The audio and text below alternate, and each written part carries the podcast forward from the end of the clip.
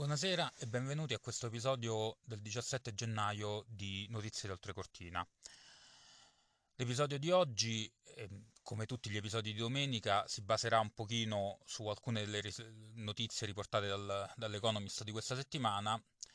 e lo scopo che mi sono prefisso in questo episodio domenicale è di cercare qualche buona notizia, non necessariamente buone notizie solo per il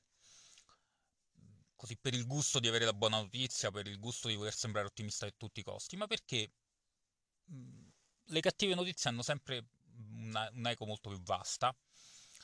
Eh, è inevitabile perché nella psiche umana e che quindi viene sfruttata dai media che eh,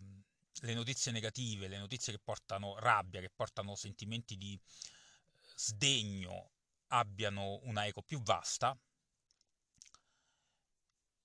e, e, quindi io voglio nel mio piccolo cercare di contribuire a invertire un pochino questo trend e a cercare di capire cosa sta succedendo e cosa può portarci a pensare che tutto sommato le cose non stiano così male come, come siamo portati a pensare quotidianamente. È un pochino... È un pochino complicato essere ottimisti in questo periodo, in periodo di pandemia, in periodo di recessione economica, in periodo di altissima incertezza. È complicato anche andarsene a cercare le notizie, le notizie positive, però secondo me vale, vale, la pena fare questo sforzo. Ora, mi rendo conto che questa non è un'idea originale e onestamente questa idea mi è venuta proprio sfogliando l'Economist di questa settimana, la cui copertina introduce un, cioè una specie di missile, uno space shuttle sulla, disegnato sulla copertina e il titolo della copertina di questa settimana e dell'editoriale principale del, dell'Economist di questa settimana è The Roaring Twenties, quindi gli anni ruggenti, gli anni venti, col punto interrogativo, che fa un po' il verso agli anni ruggenti del primo dopoguerra, primo dopoguerra inteso come il dopoguerra della prima guerra mondiale, che fu un periodo di fortissimo fermento, di grandi innovazioni tecnologiche e sociali, fu anche il periodo che in qualche modo poi portò all'avvento del nazismo e del fascismo e poi alla guerra mondiale. Però, infatti, il giornale chiaramente ci mette un punto interrogativo, mettendoci un po' un minimo di dubbio. Però la, la tesi sposata dal, dal, giornale è sostanzialmente che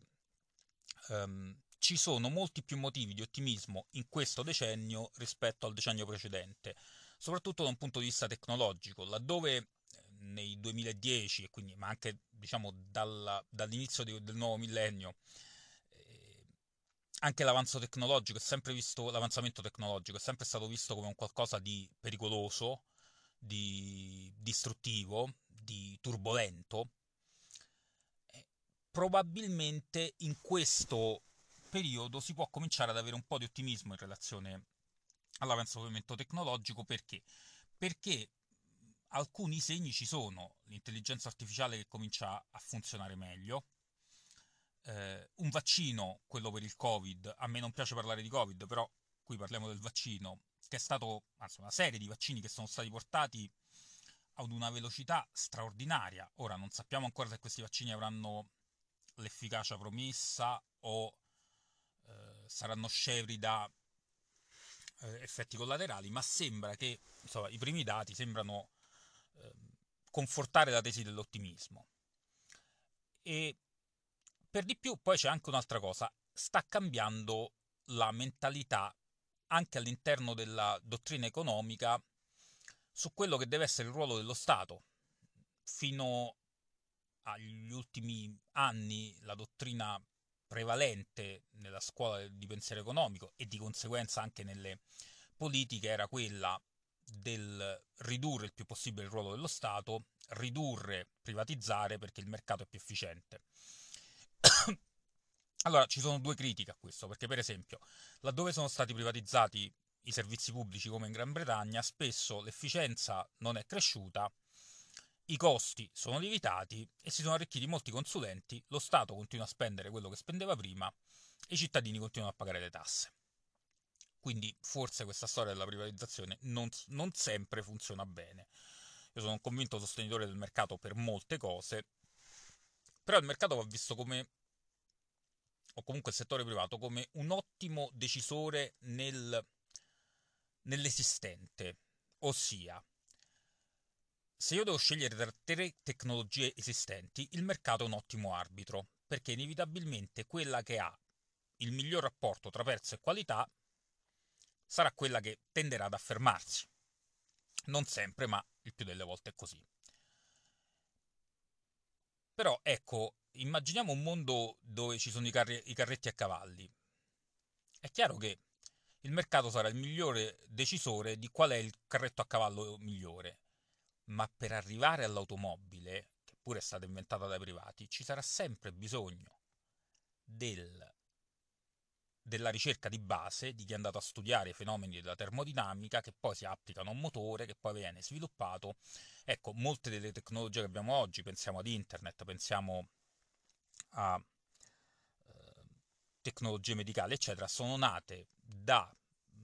investimenti in ricerca di base che hanno lasciato agli scienziati la possibilità di sperimentare senza avere un piano di ritorno. È chiaro che eh, quando uno lavora col privato, un privato che fa ricerca, ha sempre davanti viene sempre guidato dalla logica del profitto ed è giusto così perché lo scopo del privato alla fine è quello di fare profitti. Invece oggi i governi stanno ricominciando a considerare eh, l'importanza della ricerca in quanto tale. Abbiamo in Europa, sebbene io sono sempre un po' scettico per la cronica capacità dei governi di sperperare risorse, ma abbiamo in Europa un movimento per legare per esempio gli aiuti economici alla ricerca, alla conversione verso eh, tecnologie a minore impatto ambientale, ecco, tutto questo fa ben sperare che possiamo ricominciare da una parte ad avere più fiducia nei governi e nelle istituzioni e dall'altra a pensare al futuro in una maniera più eh, lungimirante. Allora, eh, è chiaro, come anche dice, come anche dice il nostro, il nostro editorialista dell'Economist, è chiaro, ci sono sempre delle aree grigie e ci sono sempre eh, dei problemi con il lasciare a un decisore politico l'amministrazione della ricerca, però eh, sia i movimenti di opinione, sia ehm, il cambio di pensiero si vedono nel fatto, per esempio, che finalmente anche un paese come la Cina si va a impegnare ad essere eh, neutrale nelle sue emissioni di CO2 entro il 2060. Sono obiettivi molto ambiziosi. Ora, con la Cina bisognerà sempre vedere quanto è propaganda e quanto è realtà, e questo è vero anche dei governi europei, ma per la Cina secondo me questo discorso vale di più. Però i motivi per pensare che la tecnologia riuscirà ad aiutarci e soprattutto che nei governi si svilupperà la coscienza del non poter lasciare tutto al privato e comunque del non poter lasciare ampi strati della popolazione eh, tagliati fuori dal progresso, ecco, questo fa ben sperare in qualche modo. E quindi questo è un po' il tema ricorrente che voglio dare a questo episodio. Ecco, e in quest'ottica, eh, in un briefing dell'Economist di questa settimana, uno dei punti nell'articolo Molecules, Missions and Money, uno dei punti che si viene a, a toccare è che secondo alcuni economisti è possibile incrementare la crescita economica, ma c'è anche il discorso della qualità della vita che in questo articolo non è toccato, ma della crescita economica, investendo maggiormente in ricerca e sviluppo. Allora, eh, guardando i dati degli ultimi 30, 35 anni, dal, anzi facciamo 40, dall'81 ad oggi, la porzione di, ricerca, di spesa per ricerca e sviluppo dei governi rispetto a quella privata si è ridotta. Ha ricominciato a crescere un pochino nel 2017, ma si è decisamente ridotta in questi ultimi anni, mentre quella delle diciamo, la ricerca non portata avanti dai governi, quindi finanziata da società private, da ONG, da filantropi, si pensi per esempio a tutta la ricerca che è finanziata dal tanto vituperato Bill Gates sulla malaria e sull'AIDS, si è incrementata la ricerca eh, diciamo del settore privato. Ora, il concetto che ehm, l'Economist cerca di affrontare è può l'innovazione, la ricerca effettuata dallo Stato contribuire alla crescita economica? E la risposta è sostanzialmente sì. È chiaro che mh, lo Stato potrà sempre portarsi dietro, e noi italiani purtroppo ne siamo esperti di questo, potrà sempre portarsi dietro una certa componente di spreco di risorse, però tutto considerato l'impatto viene giudicato sicuramente più positivo che negativo, anche perché oggi il grosso dell'innovazione è fatta a livello globale, appunto prendendo il caso del vaccino, è un caso chiarissimo ed è un caso anche di cooperazione tra settore pubblico che gestisce la sanità e che quindi ha raccolto tutti i dati necessari per sequenziare per esempio il genoma di questo maledetto virus e il settore privato che ha utilizzato poi questi dati prodotti anche da istituzioni governative o comunque istituzioni pubbliche come possono essere l'università, ha utilizzato questi dati per arrivare alla sintesi di un vaccino. Ecco, e questo, questo concetto è un concetto che si applica poi un pochino a tutti i dati. Eh, in un mondo molto interconnesso come quello di oggi, per fortuna le informazioni e la, la conoscenza viaggia in maniera molto più veloce, si diffonde molto più velocemente e questo consente anche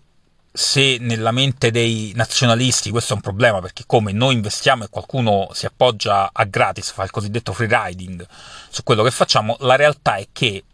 la ricerca in un paese beneficia in qualche modo anche gli altri, la crescita economica degli altri beneficia anche il paese che ha investito in ricerca e sviluppo.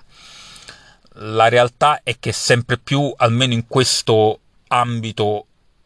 sarà auspicabile vedremo se sarà possibile perché purtroppo i venti della politica sono un po' quelli che sono. Sarà spiegabile l'incremento delle, della collaborazione, ma sicuramente il fatto che esiste internet e che esiste la comunicazione ormai così veloce consentirà un'accelerazione da una parte della diffusione della conoscenza e un beneficio ben più ampio, almeno in termini geografici, della conoscenza stessa. Il vaccino è un ottimo esempio, ce ne sono altri come la scoperta dei semiconduttori, tutta una serie di altre innovazioni che sono state fatte in posti diversi utilizzando una base di conoscenza comune. E quindi è non solo auspicabile un maggiore intervento del, dei governi, ma è probabilmente anche abbastanza pacifico pensare che un incremento delle risorse governative assegnate alla ricerca e sviluppo comporterà un miglioramento della crescita economica e quindi della qualità della vita per tutti. Sempre sull'Economist di oggi, nella sezione riguardante gli Stati Uniti, c'è un, un articolo abbastanza interessante sulla regolamentazione delle piattaforme internet. Allora, eh, tutti quanti hanno sentito del ban di Trump dai social media, eh,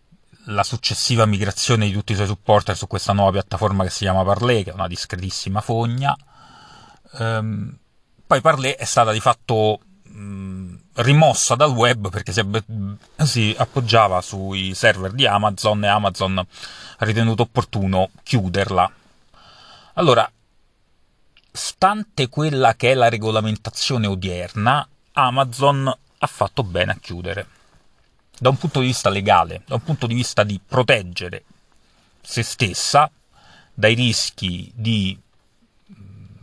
cause sia civili che penali, dai rischi di essere accusata di favorire un certo tipo di terrorismo, perché quello dei suprematisti bianchi è terrorismo a tutti gli effetti.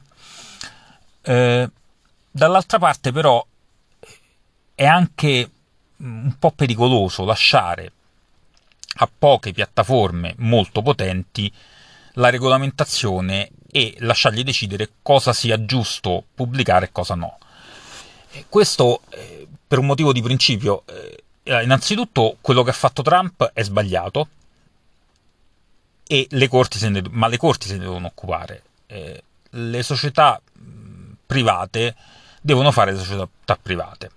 Allora, per quella che è la regolamentazione oggi delle piattaforme internet, il potere viene lasciato alle società private. Del resto, questa regolamentazione era stata pensata negli Stati Uniti, a differenza dell'Europa, proprio con in mente il dare la possibilità a queste piattaforme di crescere e prosperare, pensando che fosse un bene in generale per l'economia e per la società americana. E questo è vero, questa regolamentazione ha, ha, ha, servito bene questo scopo, tant'è vero che abbiamo oggi questi giganti di internet come Facebook e come, come Amazon, eh, però siamo arrivati a un punto in cui il potere economico di queste piattaforme diventa eccessivo e diventa pericoloso. Quindi, se nel caso specifico di Trump, eh, piuttosto che dei suprematisti bianchi, piuttosto che dei neonazisti, si può comprendere si può anche essere d'accordo con il principio che vadano a mh, mm, cancellarli, a silenziarli. dall'altra parte, però, uno è sempre pericoloso, da un primo punto di vista è sempre pericoloso silenziare un'opinione perché il silenziarla difficilmente la fa andare via, la fa in genere radicalizzare. Dall'altra parte eh, c'è un problema di ehm, di democrazia, se vogliamo. La democrazia è una, gro- una parola un po' grossa, però eh, più che di democrazia proprio di chi è che ha la legittimazione per fare le regole e per regolamentare un'area sensibile come quella della libertà di espressione. E chiaramente non, questo non si può lasciare ad una entità che ha tra, nella sua ragione di essere il profitto, inevitabilmente, e che quindi sarà sempre in conflitto di interesse in certi casi. E quindi, ecco, la buona notizia qui è che si sta eh, cominciando a parlare sempre più seriamente di una regolamentazione più organica, che possa ridurre gli, gli estremi di questo strapotere di queste piattaforme e che possa anche dare una certezza del diritto su cosa possa essere accettabile e cosa no. Avere una certezza del diritto è importante perché avere una certezza del diritto consente anche di legittimare azioni eventualmente di polizia in quanto prese da un'entità politica, quindi da un'entità statale che ha quindi la legittimazione dei cittadini rispetto a entità di proprietà privata che oggi si muovono apparentemente mosse da principi positivi, ma la cui coerenza e la cui, e la cui aderenza a questi principi positivi non si può dar per scontata né sarà eterna. A un certo punto eh, Facebook risponde ai suoi azionisti, Twitter risponde ai suoi azionisti, serve che chi scrive le regole risponda ai cittadini. E quindi il cambio di cultura è probabilmente una cosa buona. Sempre sull'Economist di oggi, alla, nella sezione eh, business, quindi affari, eh, altri due articoli volevo commentare. Allora, uno parla dell'incremento dell'automazione, quindi della tecnologia, a seguito del, del Covid. Eh, il Covid in qualche modo ha spinto fortemente non tanto l'investimento ma l'adozione di nuove tecnologie un pochino a tutti i livelli. Soprattutto quello che ha spinto notevolmente è la democratizzazione di alcune tecnologie. Penso all'automazione dei cosiddetti fulfillment center, cioè quindi una volta che facciamo un ordine questo non viene più gestito da qualcuno che lo scrive su un pezzo di carta e poi lo imputa in un sistema e questo sistema poi viene soggetto a diverse manipolazioni. Si sta arrivando piano piano a quello che è il cosiddetto straight true processing, ossia si riesce a processare un, un, ordine dall'ordine alla consegna in maniera quasi totalmente automatica. Questo chiaramente riduce notevolmente i costi amministrativi e gli overhead per, per, le, per, le, società, chiaramente questo eh, inevitabilmente va a minacciare alcuni posti di lavoro, anche posti di lavoro di livello medio, o meglio, che erano prima considerati di, di livello medio, come possono essere quelli di un back office, sebbene ormai molti back office erano già stati, se non automatizzati, spostati in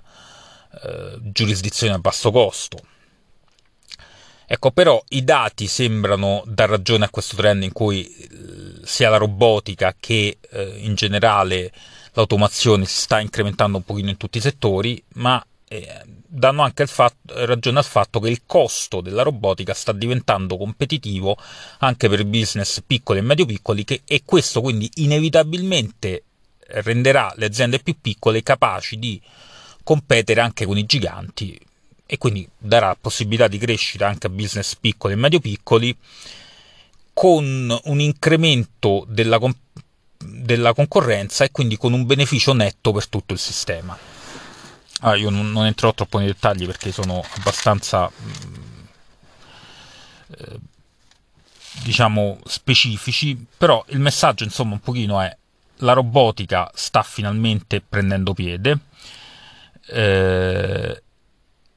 il, il livello di precisione, di affidabilità e di pervasività dei sensori raggi- sta, si sta incrementando a una velocità, eh, mi verrebbe da dire spaventosa, ma sarebbe un po' al contrario con quello, con quello col messaggio che volevo dare, quindi una velocità sorprendente. E questo significa che i costi morti, cioè diciamo i costi di peso, i costi amministrativi si riducono per tutti e questo consente di ben, ben sperare che anche business più piccoli possano finalmente godere dei vantaggi di, questi, di queste tecnologie che fino adesso avevano dato eh, i loro frutti soprattutto a business molto ben capitalizzati, medio-grandi e che quindi date le economie di scala e dati i vantaggi di costo dati da queste tecnologie, di fatto eh, rendevano i mercati di difficile penetrazione per nuovi entranti. Eh, allora,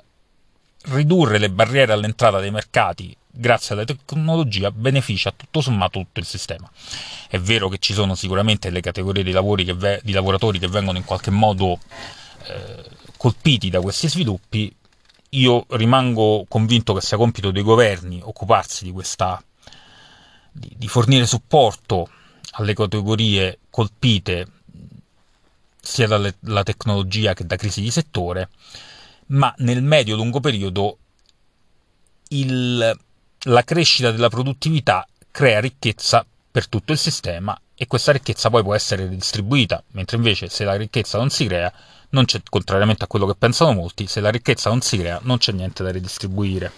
L'altro articolo invece è sull'antitrust negli Stati Uniti. L'antitrust negli Stati Uniti sembra abbia ricominciato a lavorare. Allora, eh, il fatto specifico era che Visa, la società che gestisce la, la carta di credito Visa, quindi uno dei colossi dei pagamenti delle carte di credito, aveva acquistato una piccola società, una startup relativamente piccola che si chiamava Plaid. Ed era una startup che si occupava sostanzialmente di tecnologia finanziaria, quindi di connettere eh, conti correnti con sistemi di pagamento, di mh, mm, aiutare nella, nella, scoperta di frodi o comunque in trend anomali nel, nei pagamenti e quindi di consentire una diciamo, consentire la scoperta di eventuali frodi in maniera molto più veloce e molto più puntuale, quindi ridurre le frodi finanziarie. Insomma, Visa aveva trovato in questa startup una potenziale minaccia al suo modello di business e quindi aveva deciso di comprarsela. L'antitrust americana l'ha bloccata. In un cambio di, stato, di quello che è stato il trend degli ultimi anni, in cui l'antitrust americana aveva un, un atteggiamento piuttosto laissez-faire, quindi piuttosto passivo, se vogliamo. Ecco, il messaggio che si dà in questo caso è attenzione, non lasceremo che i grandi si mangino i piccoli, se i piccoli portano innovazione al sistema. Quindi anche questa è sicuramente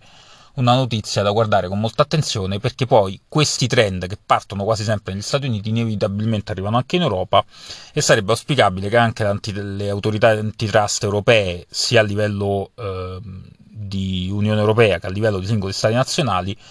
cominciassero a guardare e ad essere più attivi nel perseguire le eccessive concentrazioni che inevitabilmente portano a rendita di posizione e che portano inevitabilmente a costi maggiori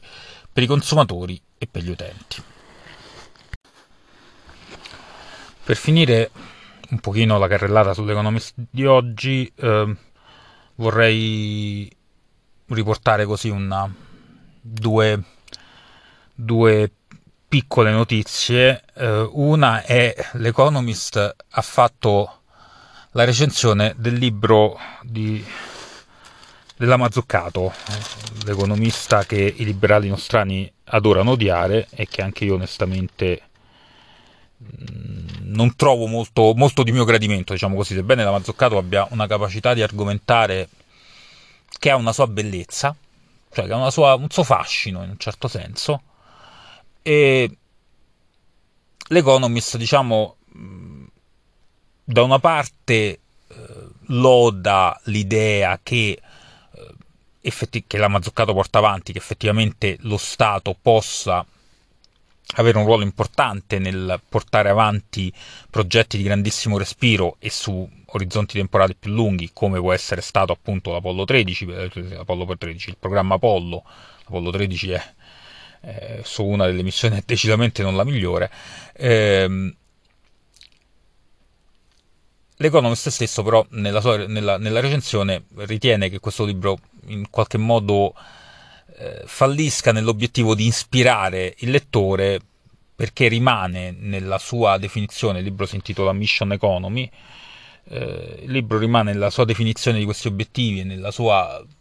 perorazione della causa del, dell'incremento dell'intervento dello Stato nella ricerca e nell'innovazione, rimane piuttosto astruso e anche mh, incapace di fornire un quadro eh, chiaro, un quadro azionabile, insomma qualcosa di ok, questo è quello che si può fare, si potrebbe fare così, insomma rimane un po' sterile nella presentazione di soluzioni concrete. Questo da una parte non mi stupisce perché la Mazzoccato è un'accademica e spesso gli accademici quando si tratta poi dell'implementazione arrivano un po' mh, mm, rimangono un po' fumosi perché non è del resto il loro lavoro, del resto la Mazzoccato è, una, è un advisor di molti governi del, della Commissione europea, ma è uno degli advisor. Poi ci sono quelli che queste idee le devono tradurre in, in policy, le devono tradurre in obiettivi tangibili, eh, quindi il suo lavoro non è questo. Comunque nel libro che ha scritto, eh, diciamo, i redattori dell'Economist non, sono, non sono rimasti molto, molto, colpiti da questo libro. Mm, probabilmente io questo libro lo comprerò, lo voglio leggere, sono curioso di vedere perché è un personaggio da Mazzuccato abbastanza controverso. L'ho sentita parlare, l'ho, sentito, l'ho sentita partecipare a qualche podcast, così nella sua capacità espositiva devo dire mi è piaciuta. Gli argomenti non mi convincono perché essendo italiano io vengo da una eh, esperienza di stato che sia come innovatore che come imprenditore ha una è stata un'esperienza insomma abbastanza disastrosa. Questo è chiaro a tutti tranne forse che a qualche irriducibile dello statalismo. Eh, però voglio leggere questo libro e probabilmente è, è nella lista dei libri che leggerò quest'anno. Non so quando. Ehm, L'Economist non lo consiglia molto, io però lo trovo, lo trovo comunque qualcosa che vale la pena di spenderci insomma, i 30 euro e il tempo necessario a, a dargli un'occhiata. L'altra notizia, e questa è proprio veramente l'ultima per, per l'Economist, a cui abbiamo dedicato ormai più di un'ora, è eh, il fatto che, eh, insomma, per chi segue un pochino la questione, eh, la Terra è circondata da un, un mare di immondizia, immondizia intesa proprio come pezzi di satelliti, cose che stanno lì e orbitano. E questa, tutta questa immondizia inter, inter, spaziale di fatto rappresenta un rischio per la nostra infrastruttura di comunicazioni e per i vari satelliti, a partire da per esempio fra i satelliti che usiamo tutti i giorni per il GPS si stanno finalmente facendo avanti delle, poss- delle prospettive di accordi per eh, dare una ripulita a tutto questo disastro di immondizia che abbiamo lasciato nello spazio, una specie di eh, servizio di rimozione rifiuti internazionale. Insomma, quindi in questo articolo si parla finalmente di un po' di sforzi che si stanno facendo sia a livello di cooperazione internazionale ma anche di partecipazione del settore privato, cioè un esempio di una società qui della Svizzera che si chiama ClearSpace, si stanno cominciando a studiare seriamente programmi per ripulire un pochino tutta questa immondizia che abbiamo lasciato nello spazio e questo fa ben sperare anche in termini di cooperazione internazionale su un progetto così ampio. E la cosa buona, e questo lo aggiungo io, non lo dice l'articolo, è che da questi progetti di ampio respiro qualcosa di buono nasce quasi sempre, una qualche tecnologia, una qualche pezzo di conoscenza che poi viene riutilizzato a volte nelle, nelle maniere e nei posti più strani, esce sempre. E quindi anche questo è qualcosa che secondo me da, da tenere a mente. Non ci cambia la vita quotidiana probabilmente, però dà un certo sollievo vedere che si sta lavorando in varie direzioni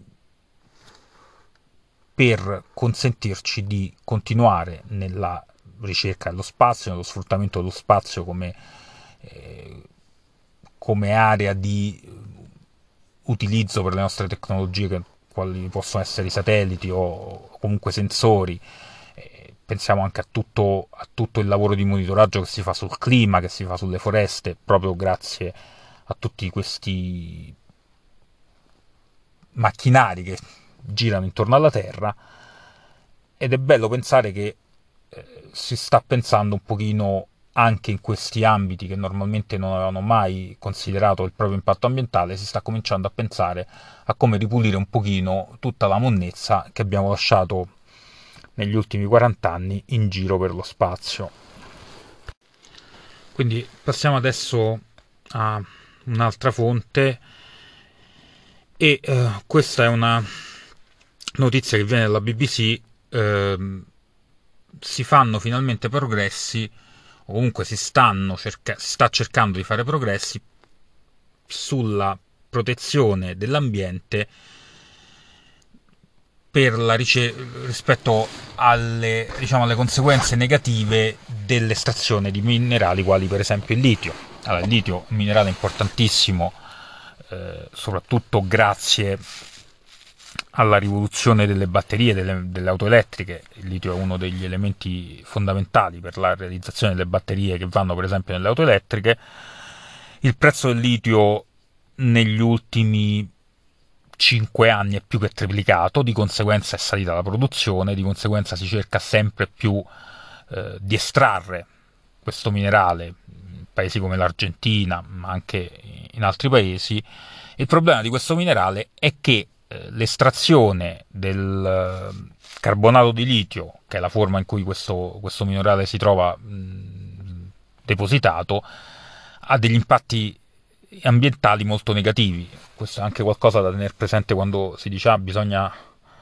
passare tutte le vetture all'elettrico. Attenzione che non è, non è un esercizio a costo zero, non solo per l'impatto di CO2 del trasportare, del, del cercare questi, questi minerali, ma anche per l'impatto che, questo, che, l'estrazione di questi minerali ha sulle comunità locali, nelle, nelle zone dove, dove, queste miniere si trovano, soprattutto sull'impatto che ha sulle falde acquifere. Allora, eh, riporta oggi la BBC che ehm, secondo un paper pubblicato dall'Università di Melbourne si stanno facendo grandi progressi sull'utilizzo di micromembrane, immaginiamo quindi dei filtri molto, molto fini, per l'estrazione del litio che non vanno quindi ad utilizzare eccessivamente risorse idriche e che quindi non portano a un inquinamento, riducono notevolmente l'inquinamento idrico connesso con, questo, con l'estrazione di questo, di questo materiale. E la notizia è buona non solo per il discorso delle risorse idriche, ma anche per una protezione degli ecosistemi che spesso sono molto delicati dove queste, questi, queste miniere si, si trovano e ehm, in generale questo significa che queste tecnologie possono essere utilizzate anche per l'estrazione di altri minerali e quindi fanno ben sperare per, la, per avere una riduzione sostanziale dell'impatto ambientale che, che queste attività minerarie hanno. Ehm, come sempre, eh, spesso la tecnologia e la scienza aiutano a risolvere i problemi che l'uomo è così bravo a creare. Sempre dalla BBC e anche dalla FAZ si, si riporta la notizia del nuovo leader della, della, CDU, la CDU è il partito di maggioranza che oggi guida il governo della Repubblica Tedesca, il nuovo ehm, segretario della CDU, nuovo leader della CDU è un certo Christian, no, scusate, Armin Laschet. Armin Laschet viene dalla Nordreno-Westfalia, che è il land più popoloso della Germania, anche quello che era storicamente quello più sviluppato da un punto di vista industriale, è il land dove si trova la famosa zona della Ruhr. Eh, Laschet è un centrista, è un moderato, ehm, molto vicino a quelli che sono gli ambienti classici dell'economia tedesca, ma questo in un partito come la CDU in qualche modo è normale. Laschet, questa prima vittoria di Laschet, perché poi la decisione finale si farà in, realtà in primavera, fa ben sperare perché Laschet è un fedelissimo della Merkel e quindi possiamo prevedere che un governo tedesco o comunque un, partito come la CDU in mano a un leader come Laschet, sebbene manchi un pochino del carisma che aveva, che aveva la Merkel, sebbene poi la Merkel questo carisma se lo sia costruito negli anni, inizialmente non, non godeva di un gran credito in Germania, insomma Laschet eh, fa pensare a un paio di mani ferme sul volante della politica tedesca, che è quello di cui l'Europa ha bisogno, soprattutto quando gli altri paesi, primo fra tutti l'Italia, tendono a oscillare tra diversi ceppi, perché è un'infezione, di populismo, populismo di destra di Salvini e populismo di sinistra dei 5 Stelle, se si può usare destra e sinistra con questa gentaglia. Eh, ecco, avere un, un moderato e un, un, convinto europeista come Laschet al timone della Germania fa ben sperare per il futuro dell'Unione fa ben sperare uh, nel, nel, per continuare a vedere la Germania come una forza uh, di equilibrio, come una forza per la stabilità dell'Unione Europea. Passiamo adesso a un altro dei miei favoriti, il sito della Reuters. Uh, sul sito della Reuters diverse notizie che me- meritano una menzione. La prima è eh, la Francia eh, sta cercando di spingere verso una riduzione delle tensioni, giustamente la Francia è uno dei paesi più colpiti,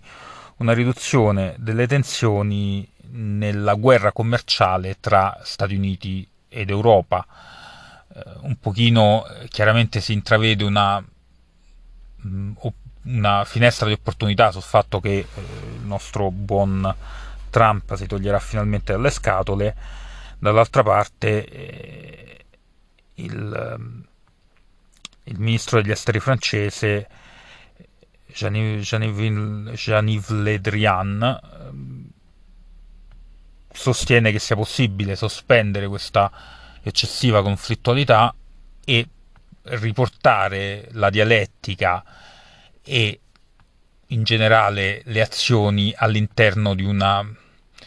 di una proficua collaborazione. È interessante vedere come eh, si arriva a questo, a questo, modo di esprimersi dopo aver preso insomma, discreti schiaffi, se mi consentite un po' l'espressione triviale, perché la Francia è stata quella che forse è stata maggiormente colpita dalle sanzioni di Trump, sia per quello che riguarda i beni di lusso che per quello che riguarda i vini però questo sicuramente il, il, il, l'ammorbidire i toni e l'abbassare il livello della polemica fa ben sperare per uno sviluppo positivo di questa guerra commerciale che non ha vincitori ma sicuramente molti vinti, tra cui anche le nostre imprese italiane. E quindi poi andando avanti nella mia ricerca di notizie. L'ultima che vi volevo dare per questa sera non è tecnologica, riguarda il settore dell'industria petrolifera, il settore che a me è sempre caro. Eh, su questo volevo aprire una piccola parentesi. Oggi leggendo tra le varie notizie nelle pubblicazioni finanziarie mi è, capi- mi è caduto l'occhio su una notizia di un gruppo di diciamo beni di consumo per cui ho lavorato è stato uno dei pochi gruppi di beni di consumo per cui ho lavorato e quando entrai in questo gruppo di beni di consumo molte persone conoscendo il mio background nell'industria petrolifera mi hanno avvertito che le dinamiche, lo stile di leadership e lo stile di lavoro dell'industria petrolifera non erano benvenuti in questo posto perché questo era un business etico. Ecco, questo business è finito sui giornali per una storia di maltrattamento della propria forza lavoro, soprattutto verso le donne immigrate che lavorano nelle fabbriche di questo gruppo. Eh, ecco, l'industria petrolifera non è il mostro che tutti disegnano è chiaramente un'industria che ha un impatto e una reputazione pessima, però è anche un'industria dove i lavoratori vengono trattati generalmente meglio che in altre industrie, dove i salari sono generalmente migliori, dove le condizioni di sicurezza sono una preoccupazione che fa parte del DNA delle imprese, anche perché nell'industria petrolifera se c'è un problema di sicurezza in genere ci sono i morti. Ed è di gran lunga migliore di quello che i giornali e l'opinione pubblica eh, la considera. Ecco, un'industria importante, una, una, notizia importante, la Total, che è un gruppo francese, eh, una delle più grandi, delle, delle, major, delle case petrolifere più grandi, ha deciso di eh, concludere la sua collaborazione, quindi di uscire da un gruppo che si chiama API, American Petroleum Institute, l'American Petroleum Institute è, non è solo una lobby, non è solo un gruppo di pressione politico, è anche un grosso ente di ricerca, è anche l'ente che stabilisce per esempio le specifiche della benzina o dei lubrificanti, quindi è una, un'istituzione abbastanza importante. La Total a seguito di pressioni, a seguito della, della, sensazione che comunque il far parte di certe lobby sia in qualche modo vada a detrimento della propria reputazione, ha deciso di lasciare l'API. Cosa significa questa notizia? Questa notizia significa che eh, le società petrolifere cominciano anche un po' a fare sul serio rispetto a quello che è il pivot verso le energie, non dico rinnovabili, ma sicuramente meno eh, dannose per, il, per l'ambiente e che stanno prendendo la transizione energetica decisamente sul serio. Del resto è notizia sempre della settimana scorsa che il colosso bancario CSBC smetterà di finanziare alcune attività eh, minerarie, prima fra cui l'estrazione di carbone e eh, il finanziamento di progetti di esplorazione petrolifera in aree considerate sensibili. Quindi le imprese petrolifere in qualche modo stanno subendo la pressione dell'opinione pubblica, sebbene come ho scritto diverse volte, il petrolio rappresenta ancora una fetta così grande della nostra eh, produzione energetica che è impossibile pensare che vada a sparire in pochi anni, che, che ne dicano alcuni ambientalisti. Ecco, però si sente e c'è sicuramente certa, un certo movimento di opinione molto più forte che in anni passati che ha portato anche un gigante come la Total a uscire da un gruppo che ha dei benefici la, la cui